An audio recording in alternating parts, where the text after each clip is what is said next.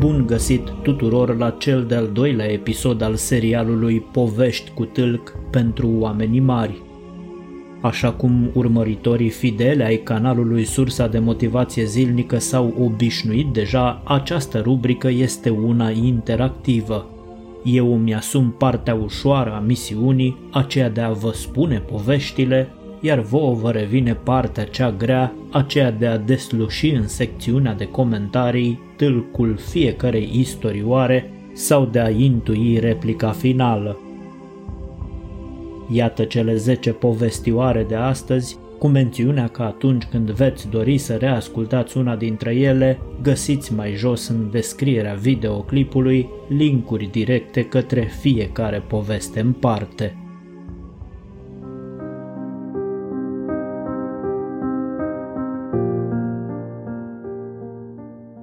Lecția chibritului Într-o zi, un băț de chibrit îi spuse unei lumânări. Draga mea, am fost însărcinat să te aprind. O, nu, s-a speriat lumânarea, asta nu. Când ard zilele mele sunt numărate și nimeni nu-mi va mai admira frumusețea. Bățul de chibrit o întrebă, dar vrei să rămâi rece și tare și să nu-ți trăiești viața? Arderea mă doare și mă secătuiește, îi spuse lumânarea.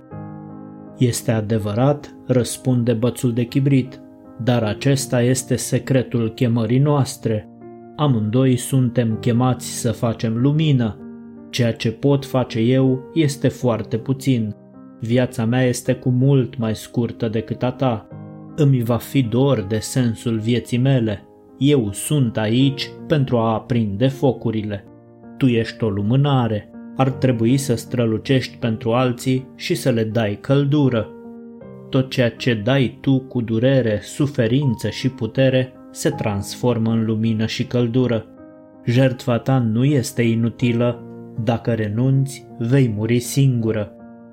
Lumânarea privi la bățul de chibrit și îi spuse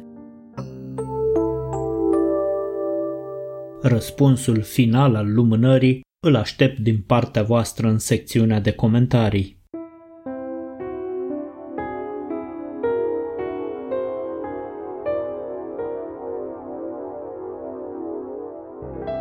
Vrem și noi, dar nu știm ce. Mai mulți căutători de adevăruri spirituale au venit acasă la un bătrân maestru zen. Maestre, ce faci ca să fii atât de fericit și de mulțumit? Am vrea și noi să fim la fel de fericiți și de mulțumiți ca și tine. Bătrânul a răspuns cu un zâmbet blând. Păi, dragii mei, eu când mănânc, mănânc, când mă odihnesc, mă odihnesc, când mă ridic, mă ridic și când mă duc, mă duc. Căutătorii de adevăruri s-au uitat unii la alții oarecum jenați de răspunsul maestrului, până ce unul îndrăzni să-i spună. Te rugăm, maestre, nu-ți bate joc de noi și noi facem ceea ce spui dumneata că faci. Mâncăm, ne odihnim, ne ridicăm și plecăm, dar nu suntem deloc fericiți. Deci, care este secretul tău? Răspunsul maestrului fu același. Când mănânc, mănânc, când mă odihnesc, mă odihnesc, când mă ridic, mă ridic și când mă duc, mă duc. Simțind neliniștea și nemulțumirea căutătorilor, maestrul adăugă după o vreme. Dragii mei, cu siguranță că și voi mâncați, vă odihniți, vă ridicați și plecați. Numai că voi, în timp ce mâncați, vă gândiți că după masă n-ar fi rău să vă odihniți un pic. În timp ce vă odihniți, vă gândiți că trebuie să vă ridicați, iar în timp ce vă ridicați, vă gândiți încotro să vă duceți și nici nu plecați bine la drum, că gândul vă fuge la cum să nu obosiți prea tare pe cale și în loc să vă bucurați de frumusețea drumului, vă întrebați ce veți mânca la următoarea masă. Gândurile voastre sunt în mod constant în altă parte, niciodată acolo unde vă aflați voi. Și asta pentru că nu știți că viața reală are loc la intersecția dintre trecut și viitor – voi trăiți fie în trecut, fie în viitor. Eu am învățat de la maestrul meu că trăind în trecut vei fi depresiv, trăind în viitor vei fi cu siguranță anxios. Spuneți-mi voi acum, unde trebuie să trăiți ca să fiți la fel de fericiți ca și mine? Căutătorii îl priviră și mai nedumeriți. Unul dintre ei își luă inima în dinți și răspunse maestrului. Da, maestre, este clar că aici la tine ar trebui să trăim, dar casa și curtea ta sunt prea mici ca să fie loc pentru noi toți. Când auzi maestrul asemenea groză vie, se luă cu mâinile de cap și le zise. Acum, dragii mei ascultători, este rândul vostru să ne spuneți care credeți voi că a fost ultima replică a maestrului Zen.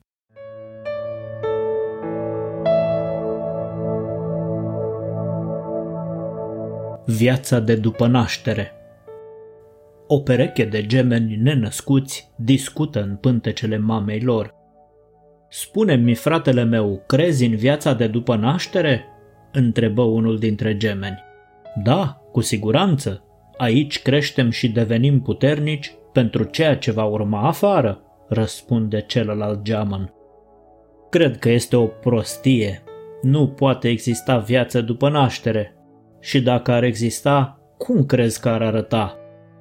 Nici eu nu știu sigur, dar poate că va fi mult mai strălucitor decât aici și poate ne vom plimba și vom mânca cu gura N-am mai auzit niciodată asemenea prostii. Să mănânci cu gura? Ce idee nebună! Există cordonul umbilical care ne hrănește. Și cum vrei să te plimbi? Cordonul umbilical este mult prea scurt pentru asta. Da, da, și cu siguranță va funcționa. Totul va fi însă puțin diferit. Ești nebun. Nimeni nu s-a mai întors vreodată din viața de după naștere, odată cu nașterea viața s-a încheiat. Recunosc că nimeni nu știe cum va fi viața după naștere, dar știu că atunci o vom vedea pe mama noastră și ea va avea grijă de noi. Mamă? Doar nu crezi într-o mamă, nu? Unde este această mamă? Ei bine aici, în jurul nostru.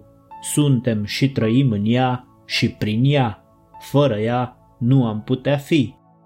Prostii, nu am observat niciodată nimic de la o mamă, așa că ea nu există. Ba da, uneori când suntem foarte liniștiți, o putem auzi chiar cântând sau o putem simți atunci când ne mângâie, dar numai atunci când suntem foarte liniștiți. Vă invit să reascultați povestea și să răspundeți la întrebarea ce este liniștea în viața de după naștere.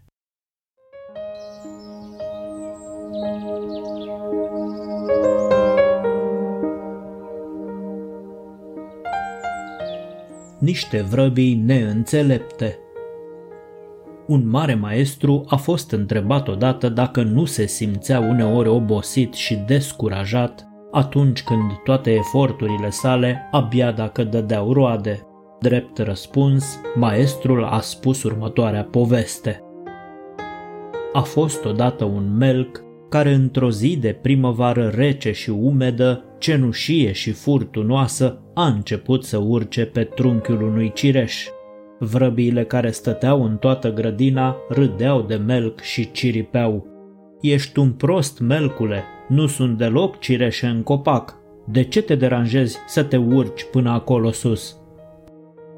Melcul a continuat să se târască neobosit și în același timp le-a spus vrăbiilor. Ce credeți voi că le-a răspuns melcul vrăbiilor?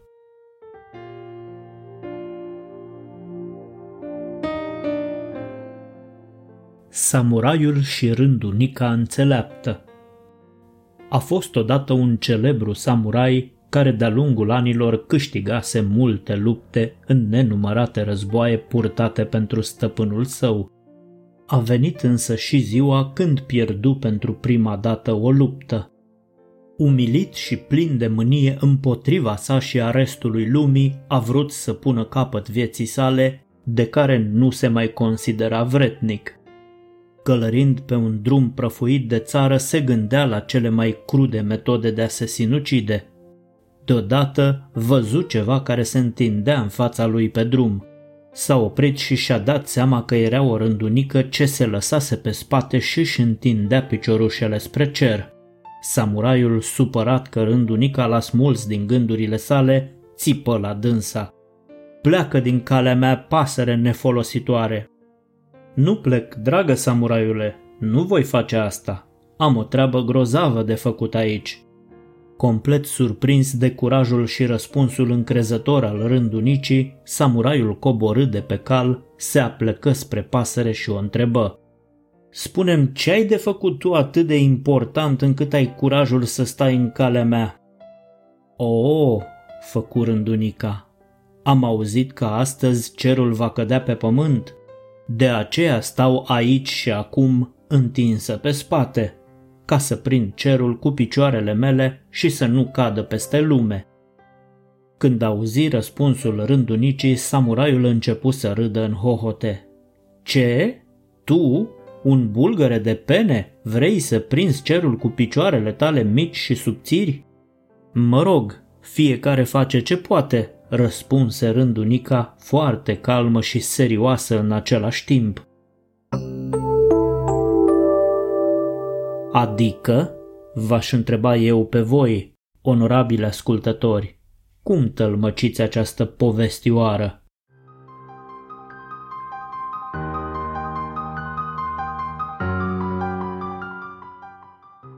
Tatăl, fiul și măgarul Un tată se întorcea de la târg împreună cu fiul său și cu măgarul lor.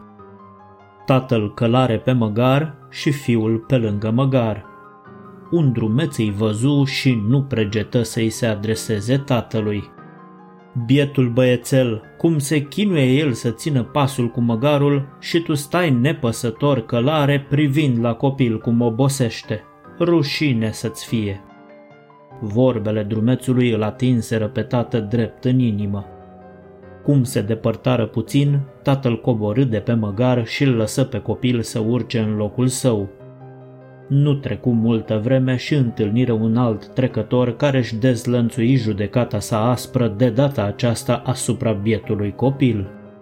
Câtă insolență! Copilul stă ca un rege pe măgar, în timp ce tatăl său abia mai târie picioarele lui bătrâne. Rușine să-ți fie! Cum auzi vorbele trecătorului, copilul își imploră tatăl să urce pe măgar alături de el, Tatălui împlini voia, numai că ce să vezi, nici nu apucară să meargă prea mult amândoi călare pe măgar, că le și apăru în cale o bătrână care începu ai dojeni de mama focului. Ia uită-te la ei, bietul măgar, nu-mi vine să cred că există așa ceva. Asemenea cruzime față de animale, eu una n-am mai întâlnit. Să vă fie rușine.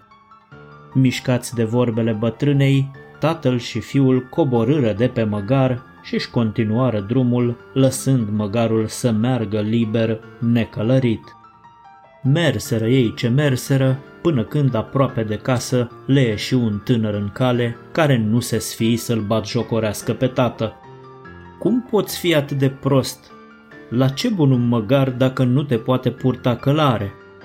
Tatăl din povestea noastră nu le-a dat celorlalți trecători nicio replică.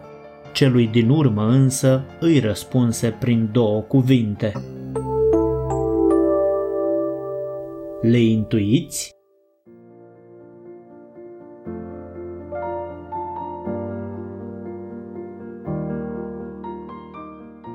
Într-o țară îndepărtată trăia un rege bun și drept, care obișnuia adesea să se deghizeze în straie țărănești și să meargă nestingerit pe străzile capitalei pentru a afla cum le merge supușilor săi.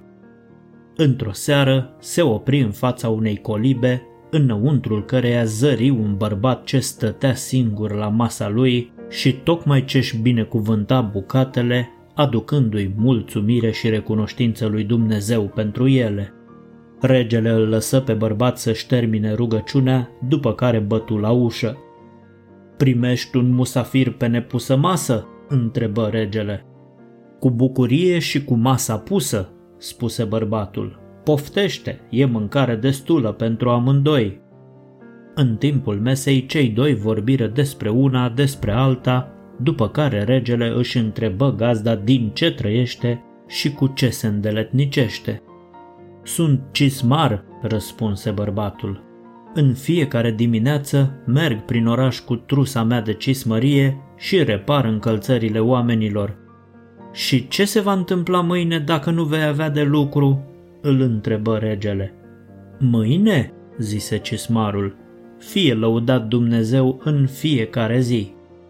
A doua zi, mare îi fu surpriza cizmarului când văzu peste tot prin oraș afișe cu anunțul Ordin de la rege, în această săptămână este interzis cizmăritul pe străzile orașului.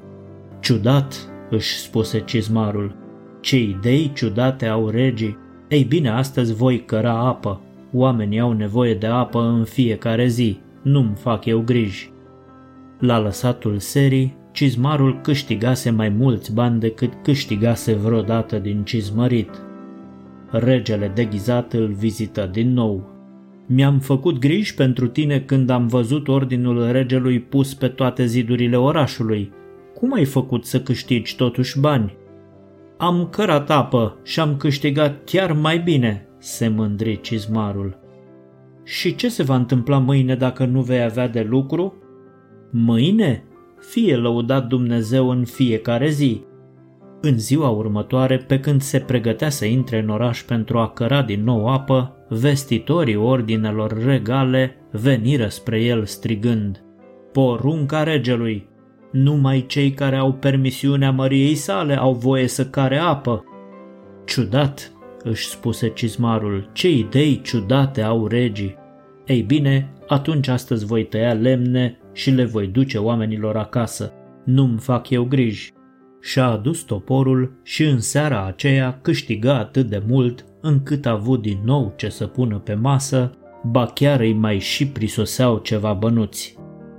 Oaspetele de vază îl vizită iarăși și fu primit cu bucurie la masa cizmarului. Nu mică i-a fost mirarea însă când a aflat că s-a descurcat tăind lemne de data aceasta. Și ce se va întâmpla mâine dacă nu vei avea de lucru?" întrebă din nou regele. Mâine? Fie lăudat Dumnezeu în fiecare zi, răspunse cizmarul ca de obicei. A doua zi de dimineață, cizmarul își luă toporul și plecă din nou la treabă. De cum îl văzu, capitanul unui grup de soldați ai gărzii regale îl chemă la el și îi spuse Astăzi ți-a venit rândul să stai de pază o săptămână la curtea regelui. Văd că ai un topor, lasă-l acasă și ia sabia asta cu tine. Cizmarul se conformă disciplinat, numai că trebuind să stea de pază la castel, nu mai a avut cum să muncească pentru a câștiga bani. Seara se duse la negustorul de unde se aproviziona cu deale gurii și îl rugă. Astăzi nu am putut câștiga nimic, am un oaspete de seară, primește te rog sabia asta drept gaj și dăm ceea ce am nevoie ca să pregătesc masa. Pentru că era un om de cuvânt, cizmarul căpătă de îndată toate cele necesare. Imediat cum ajunse acasă, primul lucru pe care l-a făcut a fost să-și meșterească o sabie de lemn care să încapă bine în teaca goală, după care a pregătit masa și și-a așteptat de acum oaspetele. Regelui nu i-a venit să creadă că masa a fost pregătită din nou în acea seară. Cizmarul i-a povestit totul, arătându-i oaspetelui său sabia de lemn. Da, chiar așa?" întrebă regele. Și ce vei face mâine când șeful gărzii regale va inspecta săbiile? Mâine? Fie lăudat Dumnezeu în fiecare zi. Când cizmarul intră în curtea palatului a doua zi, capitanul se îndreptă către el, ținând de mână un prizonier legat. Acesta este un criminal, zise capitanul. Tu trebuie să-l execuți. Vai de mine, nu pot face asta, a răspuns cizmarul îngrozit. Nu pot ucide un om. Ba da, trebuie, e porunca regelui. Între timp, curtea palatului se umpluse de curioși care vroiau să asiste la execuția prizonierului. Țăranul cizmar se aruncă în genunchi și cu glas puternic așa încât să-l audă toată lumea cum se roagă, începu a striga. Doamne, împărat al cerului și pământului, dacă acest om este un criminal și eu trebuie să-l execut, fă ca oțelul sabiei mele să strălucească în soare și eu să-i pot reteza gâtul. Iar dacă acest om nu este un criminal, fă ca sabia mea să fie din lemn. Toată lumea îl privea fără suflare. A scos sabia, a ridicat-o și iată, sabia lui era din lemn. Regele coborâ de la balconul castelului, se apropie de cizmar și îi șopti. De mâine vei fi sfetnicul meu. Ce i-a răspuns cizmarul regelui, vă las pe voi să intuiți.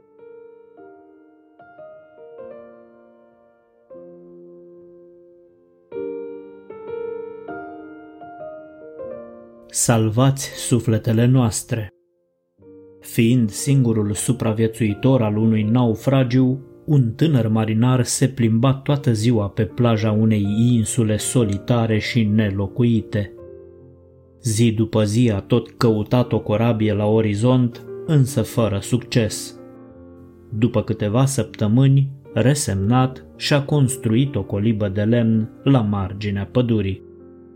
Într-o zi, pe când s-a întors din mijlocul insulei unde fusese plecat să-și caute hrană, și-a găsit coliba arzând în flăcări care se ridicau până la cer. Pierduse totul și starea lui de spirit, care oricum nu era deloc bună, se înrăutăți și mai tare.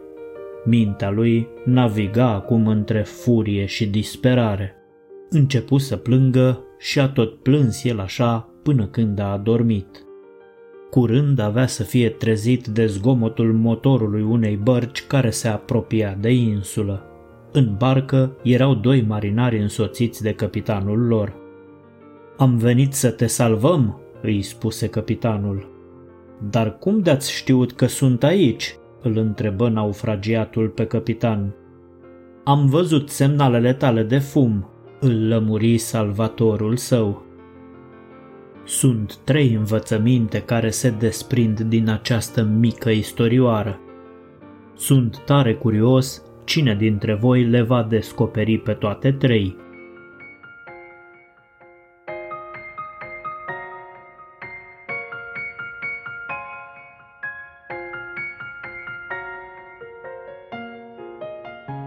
Iată acum o poveste care poate servi liniștit drept morală a poveștii de mai devreme cu tatăl, fiul și măgarul. Într-o zi, zece broaște din iazul de lângă castel s-au hotărât să se întreacă într-o cursă grea, care ajunge prima în vârful celui mai înalt turn al castelului. O facem duminică, stabili cea mai bătrână dintre ele, iar celelalte broaște se declarară de acord. Vestea despre nebunia celor zece broaște se duse în tot iazul, așa că duminică toate broaștele s-au adunat pentru a se amuza pe seama participanților la nebuna cursă. Nimeni nu credea că vreunul dintre participanți va reuși să urce până în vârful turnului. Începu cursa. În loc să îi încurajeze pe participanți, broaștele spectator o răcăiau în gura mare. O, săracii de voi, nu veți reuși niciodată. Este pur și simplu imposibil ce vreți voi să faceți. Și se părea că publicul spectator chiar are dreptate, pentru că treptat, treptat, tot mai multe broaște renunțau la cursă. Broaștele de pe margine nu conteneau să strige. O, săracii de voi, nu veți reuși niciodată, este pur și simplu imposibil ce vreți voi să faceți. Curând, toți participanții la cursă aveau să renunțe, cu excepția unuia care a urcat neobosit până în vârful turnului. Toate broaștele au fost uimite de această performanță. Vrând să afle cum a fost posibil acest lucru, una dintre celelalte participante la cursă s-a apropiat de învingător și l-a întrebat care este secretul victoriei lui. O facem duminică, răspunse câștigătorul. Și uite așa, tot iazul avea să afle că eroul cursei noastre era o broască surdă.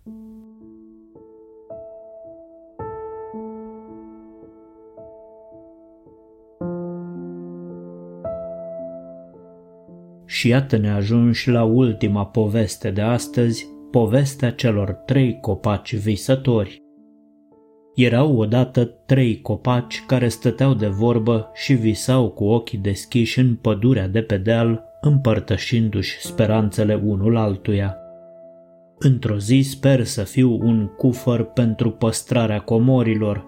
Aș putea fi umplut cu aur, argint și pietre prețioase. Aș putea fi chiar decorat cu sculpturi sofisticate și toată lumea mi-ar vedea frumusețea, spuse primul copac. Eu, într-o zi, voi fi o corabie puternică, spuse cel de-al doilea. Voi purta regi și regine peste mări și țări și voi naviga în toate colțurile lumii. Toată lumea se va simți în siguranță cu mine. Eu vreau să cresc pentru a fi cel mai înalt și cel mai drept copac din pădure, zise și cel de-al treilea. Oamenii mă vor vedea pe vârful dealului, vor privi spre ramurile mele, se vor gândi la ceruri, la Dumnezeu și mă vor admira pentru cât de aproape sunt eu de El. Voi fi cel mai măreț copac din toate timpurile și oamenii își vor aminti mereu de mine. După câțiva ani de rugăciune pentru ca visele lor să se împlinească, trei pădurari au venit în fața copacilor. Arată ca un copac puternic ăsta, spuse unul dintre pădurare admirând primul copac. Cred că voi putea vinde lemnul unui tâmplar pe bani frumoși. Nu-și termină bine vorba și începu să-l taie. Copacul nu-și putu ascunde fericirea, convins că tâmplarul pe mâinile căruia va ajunge îl va transforma într-un cufăr pentru comori și îl va împodobi frumos. Și copacul ăsta pare puternic, spuse un alt pădurar, uitându-se la cel de-al doilea copac. Cred că îl voi vinde la un preț bun șantierului naval. Cum auzi aceste vorbe, copacul se simți fericit fiindcă visul său părea să devină realitate. Era pe cale să devină o corabie puternică. Când ultimul pădurar s-a apropiat de cel de-al treilea copac, copacul s-a speriat pentru că el credea cu tărie că odată doborât de securea pădurarului, visul lui de a crește mare și a fi admirat de oameni nu se va mai împlini. Nu vreau să fac nimic special din copacul meu, zise pădurarul. O să-l tai așa cum este el. Îi voi găsi eu o trebuință. Legenda spune că primul copac a ajuns la tâmplar, dar nu a fost transformat într-un cufăr pentru păstrarea comorilor, ci într-o cutie de hrană pentru animale. Apoi a fost plasat într-o iesle și umplut cu fân. Dumnezeule, nu pentru asta se rugase copacul. Al doilea copac a fost tăiat și transformat într-o mică barcă de pescuit. Visele sale de a deveni o navă puternică și de a purta regi și regine peste mări și țări se spulberaseră. Al treilea copac a fost tăiat în doi bușteni mai mari și lăsat singur în întuneric. Anii au trecut, iar copacii noștri au uitat de visele lor. Până într-o zi, când doi drumeți, un bărbat și o femeie, au fost găzduiți în iesle animalelor pentru că gazda lor nu mai avea loc pentru ei în casă. Ea a născut și a așezat copilul în cutia plină cu fân, făcută din primul copac. Pentru că era un tâmplar priceput, bărbatul ei și-a dorit să fi putut face un pătuț pentru copilașul lui, însă era departe de casă, așa că s-a mulțumit cu acea cutie făcută din lemnul primului copac. Copacul simți în acele clipe că oferă adăpost unei comori mai mare decât orice comoară din lume. Ani mai târziu, câțiva pescari s-au urcat în barca fabricată din cel de-al doilea copac și au ieșit în larg să pescuiască. Unul dintre ei era obosit și s-a culcat. Între timp, pe mare a izbucnit o furtună și copacul nostru s-a îndoit că este suficient de puternic pentru a menține pescarii în siguranță. Îndoiala pescarilor a fost și mai mare, așa că l-au trezit pe cel adormit iar acesta spunând pace a potolit furtuna. În acel moment, cel de-al doilea copac și-a dat seama că îl poartă pe regele regilor. În cele din urmă, cineva a venit și a luat un buștean din cel de-al treilea copac. A fost dus pe străzi și transformat în povara unui bărbat tânăr condamnat la moarte. Copacul nostru, care visa să crească mare și să fie admirat de oameni, suporta și el o cara îndreptată către bărbatul a cărui povară devenise. Când s-au oprit undeva în vârful unui deal, de mărimea celui pe care cei trei copaci din povestea noastră crescuseră și visaseră, bărbatul a fost pironit în lemnul copacului și ridicat în aer. Abia atunci își dădu seama copacul nostru că sosise vremea să fie admirat pentru apropierea sa de Dumnezeu. Povestea noastră se încheie aici, însă trebuie să știți că sunt mulți copaci care visează în lumea asta și fiecare are cât o poveste de spus. Așa că, draga mea ascultătoare, dragul meu ascultător, atunci când lucrurile nu par să meargă pe drumul tău, amintește-ți că Dumnezeu are un plan pentru tine. Dacă vă puneți încrederea în El, El vă va oferi niște daruri grozave. Fiecare dintre copaci a primit ce și-a dorit, doar că nu așa cum și-au imaginat ei. Nu știm întotdeauna care sunt planurile lui Dumnezeu pentru noi. Căile sale nu sunt căile noastre, dar căile sale sunt întotdeauna cele mai bune. Și pe deasupra el ne iubește atât de mult încât ne-a lăsat libertatea să alegem. Și ce alegem noi? Dacă o picătură de apă s-ar gândi că doar o singură picătură de apă nu poate forma un râu, nu ar mai exista oceanul. Dacă bobul de grâu s-ar gândi că doar un singur bob de grâu nu poate semăna un câmp, nu ar mai exista recolta. Dacă o rază de soare ar crede că o singură rază de soare nu poate lumina o zi, nu ar mai exista lumină. Dacă omul s-ar gândi că doar un singur gest de dragoste nu poate salva omenirea, nu ar mai exista nici prietenie, nici pace și nici armonie în lume. Așa cum oceanul are nevoie de fiecare picătură de apă, recolta de fiecare bob de grâu și lumina de fiecare rază de soare, tot așa și pacea, prietenia și armonia au nevoie de voi toți, de unicitatea fiecăruia dintre noi, dar mai ales de dragostea noastră. Sper că v-au plăcut poveștile noastre de astăzi și nu uitați că unele dintre ele își așteaptă tălmăcirile în secțiunea de comentarii. Pe curând, vă iubesc, fiți binecuvântați cu multă înțelepciune, răbdare, energie pozitivă și să rodiți pe măsura inimilor voastre.